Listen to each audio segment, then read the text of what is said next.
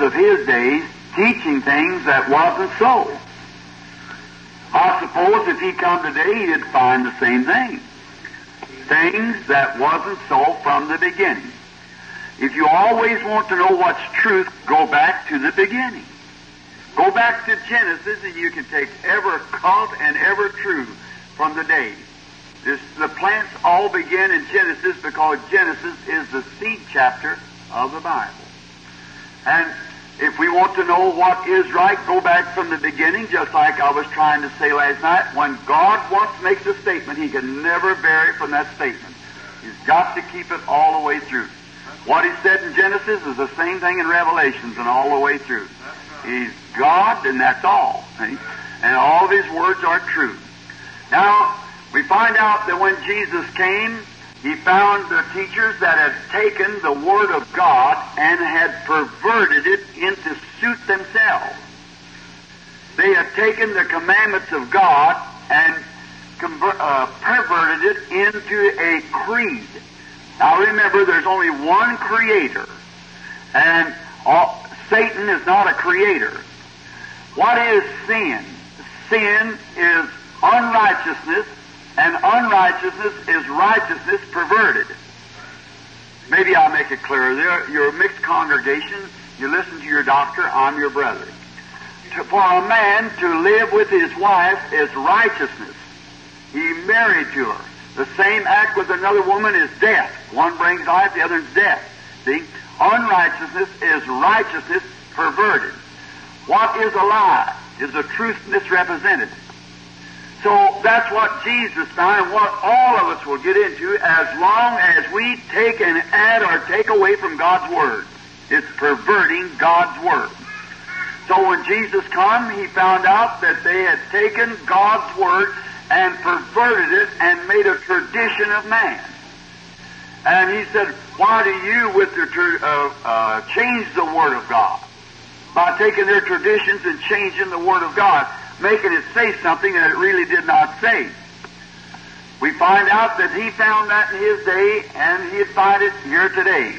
And him in the presence or in the person of Holy Spirit, the same God that always has been dwelling in his people in the form of the Holy Spirit, it witnesses out through the true believers that man perverts God's Word to fit their creed instead of making their creed fit God's Word.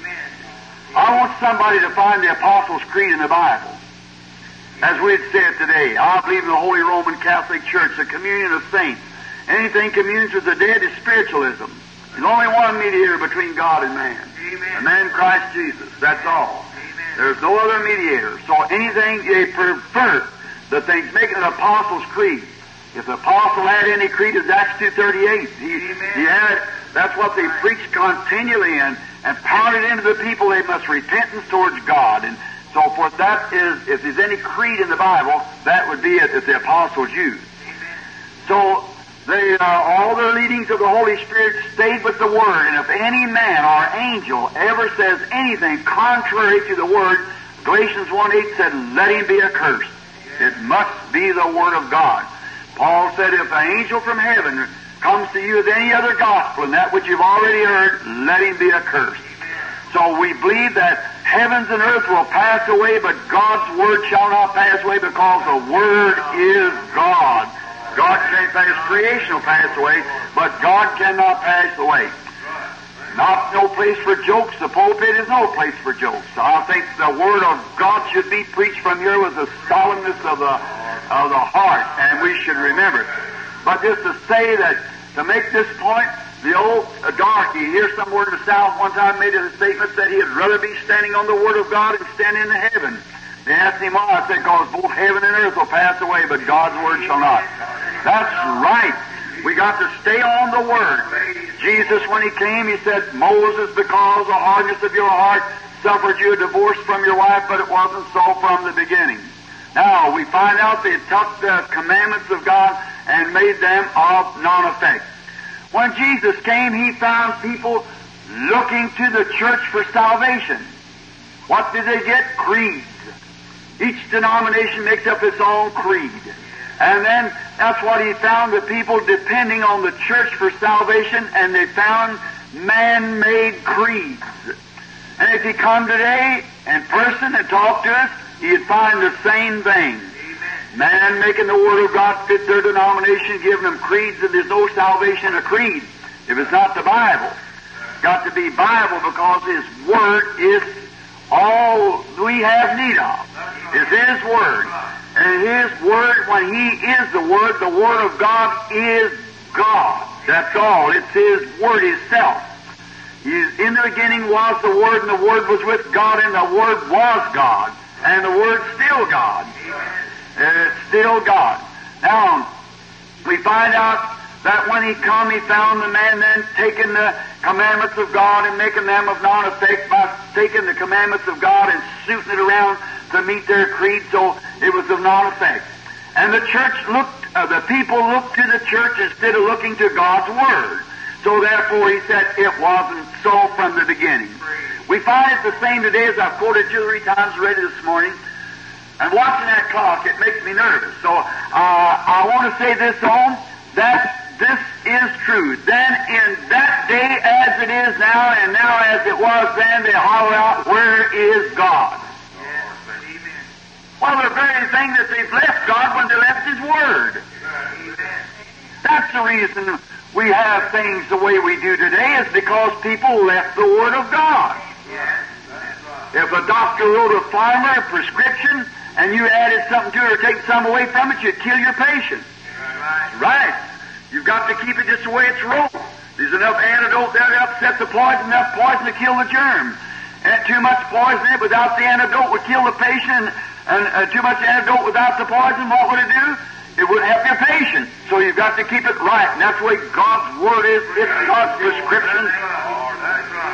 Yes, brother, it's God's prescription to His people to cure every sickness, every disease, sin and physical, whatever it may be. It's all met in God's Word. Amen. It's God's Word. It was so at the beginning, it was so in the Middle Age, it's so in every age, and it's so this morning just the same as it was when He spoke it.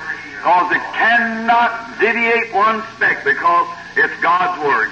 Then people today, no wonder they cry out, days of miracles is past. There's no such a thing as divine healing. Why do they do it?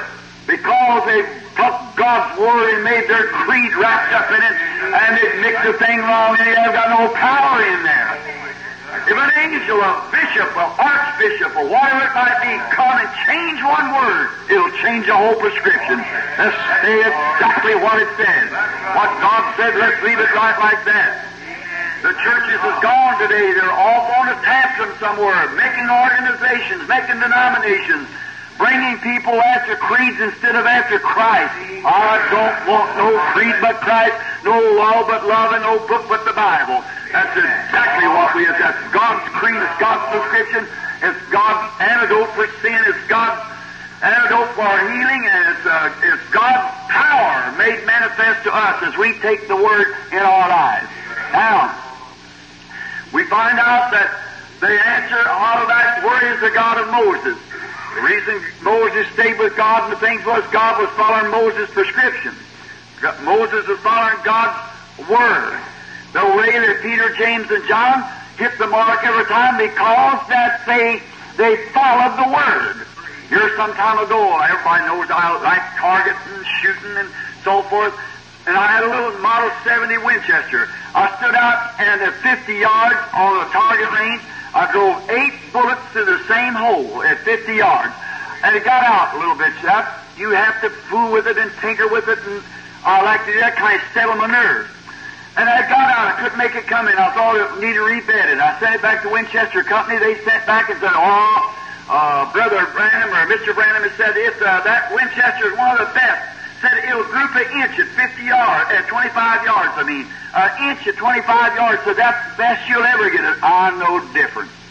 I know that 50 yards, I drove eight straight tacks with it. So I knew that that was wrong. Now, that's the way, I couldn't rest till I got it back. Now it'll do the same thing. Now, I'm not one of these people who like to hit the splatter. The church says so, so let's just stay with it. If the apostles, by the Word of God, by the commandments of God, by the same Holy Ghost that we got, drove the touch to divine healing to powers of God. If we'll stay with it, we know it's so there, so stay till we zero in. That's all. Well, we know it's did it once. steadfast in Jesus Christ, the same yesterday, today, and forever. How can that God be dead that raised again to life forevermore? How can we make it to a creed when God has no creed? God is a person. God dwells within His church. And you are His church. If you've been born again and filled with the Holy Ghost, you are God's church. God dwells in you. He tabernacles with you. When God came down, was made flesh and dwelt among us, what did He do? He, he spread His tent amongst human beings. He, he crossed His path from God to man to become that man might become like Him. Oh, He become me, that through His grace I might become Him. Oh, what a great thing. We'll never understand what it was. No wonder people call out today, What is God? Get back to the Word. Get back to the beginning. In the beginning, He said to His disciples, Go ye into all the world and preach the gospel. These signs shall follow them that believe. That was it. Word. It'll produce the same thing. They followed that word and it zeroed in and drove the tacks, every tacks, every promise that God made was made manifest.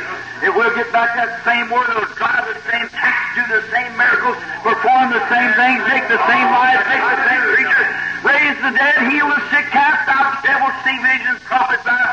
It's the same gospel that drove the tacks in. If we'll get back to the same, like get the gun back in the same condition it was at the first place, the vibrations all out of it, it'll zero that bullet right straight.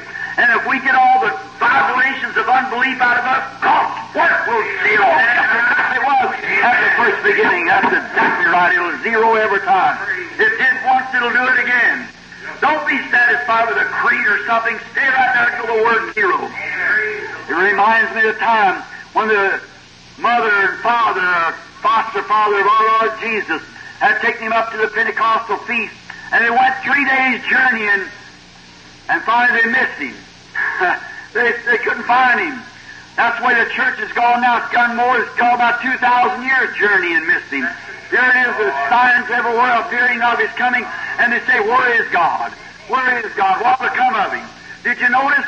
Mary and Joseph searched for him among their kinfolks, but they found him not. Today we go back to see if the Methodists has got him, the Baptists has got him, the Presbyterians the Lutherans. No. They didn't find him. Neither will we find him today. No matter how much we try to go back and revise one of them old dead denominations, we'll never do it. Where did they find him? Where they left him? Hallelujah. Think I'm a holy roller. I guess I am. You find him just like they did, where they left him. Where they left him, that's where they found him. That's where the church will find him. Where leave him? At the Pentecostal feast. Where will the church find him? Back at the Pentecostal feast, where they left him at. When they pulled away from the doctrine of the apostles and so forth back in them early ages back there, they pulled away from it and formed their own creeds and started the Nicolaitan doctrine, formed the Catholic Church, organized a religion of, of what called the Christian religion, and from there they've organized and broke down the things and brought all the Christians into creeds and so forth and mixed it all up till it's just the same conglomeration that he found when he come. Exactly. Back to the beginning where we left him. When he was powerful, when he raised the dead and healed the sick and cast out devils. That's back to the beginning where we left him. Is he? Is he with the Methodists? Is he with the Baptists? Or even is he with the Pentecostal? No, sir. Go back not Pentecostal organizations, Pentecostal denominations. That's the name. That's right. Who can organize Pentecost?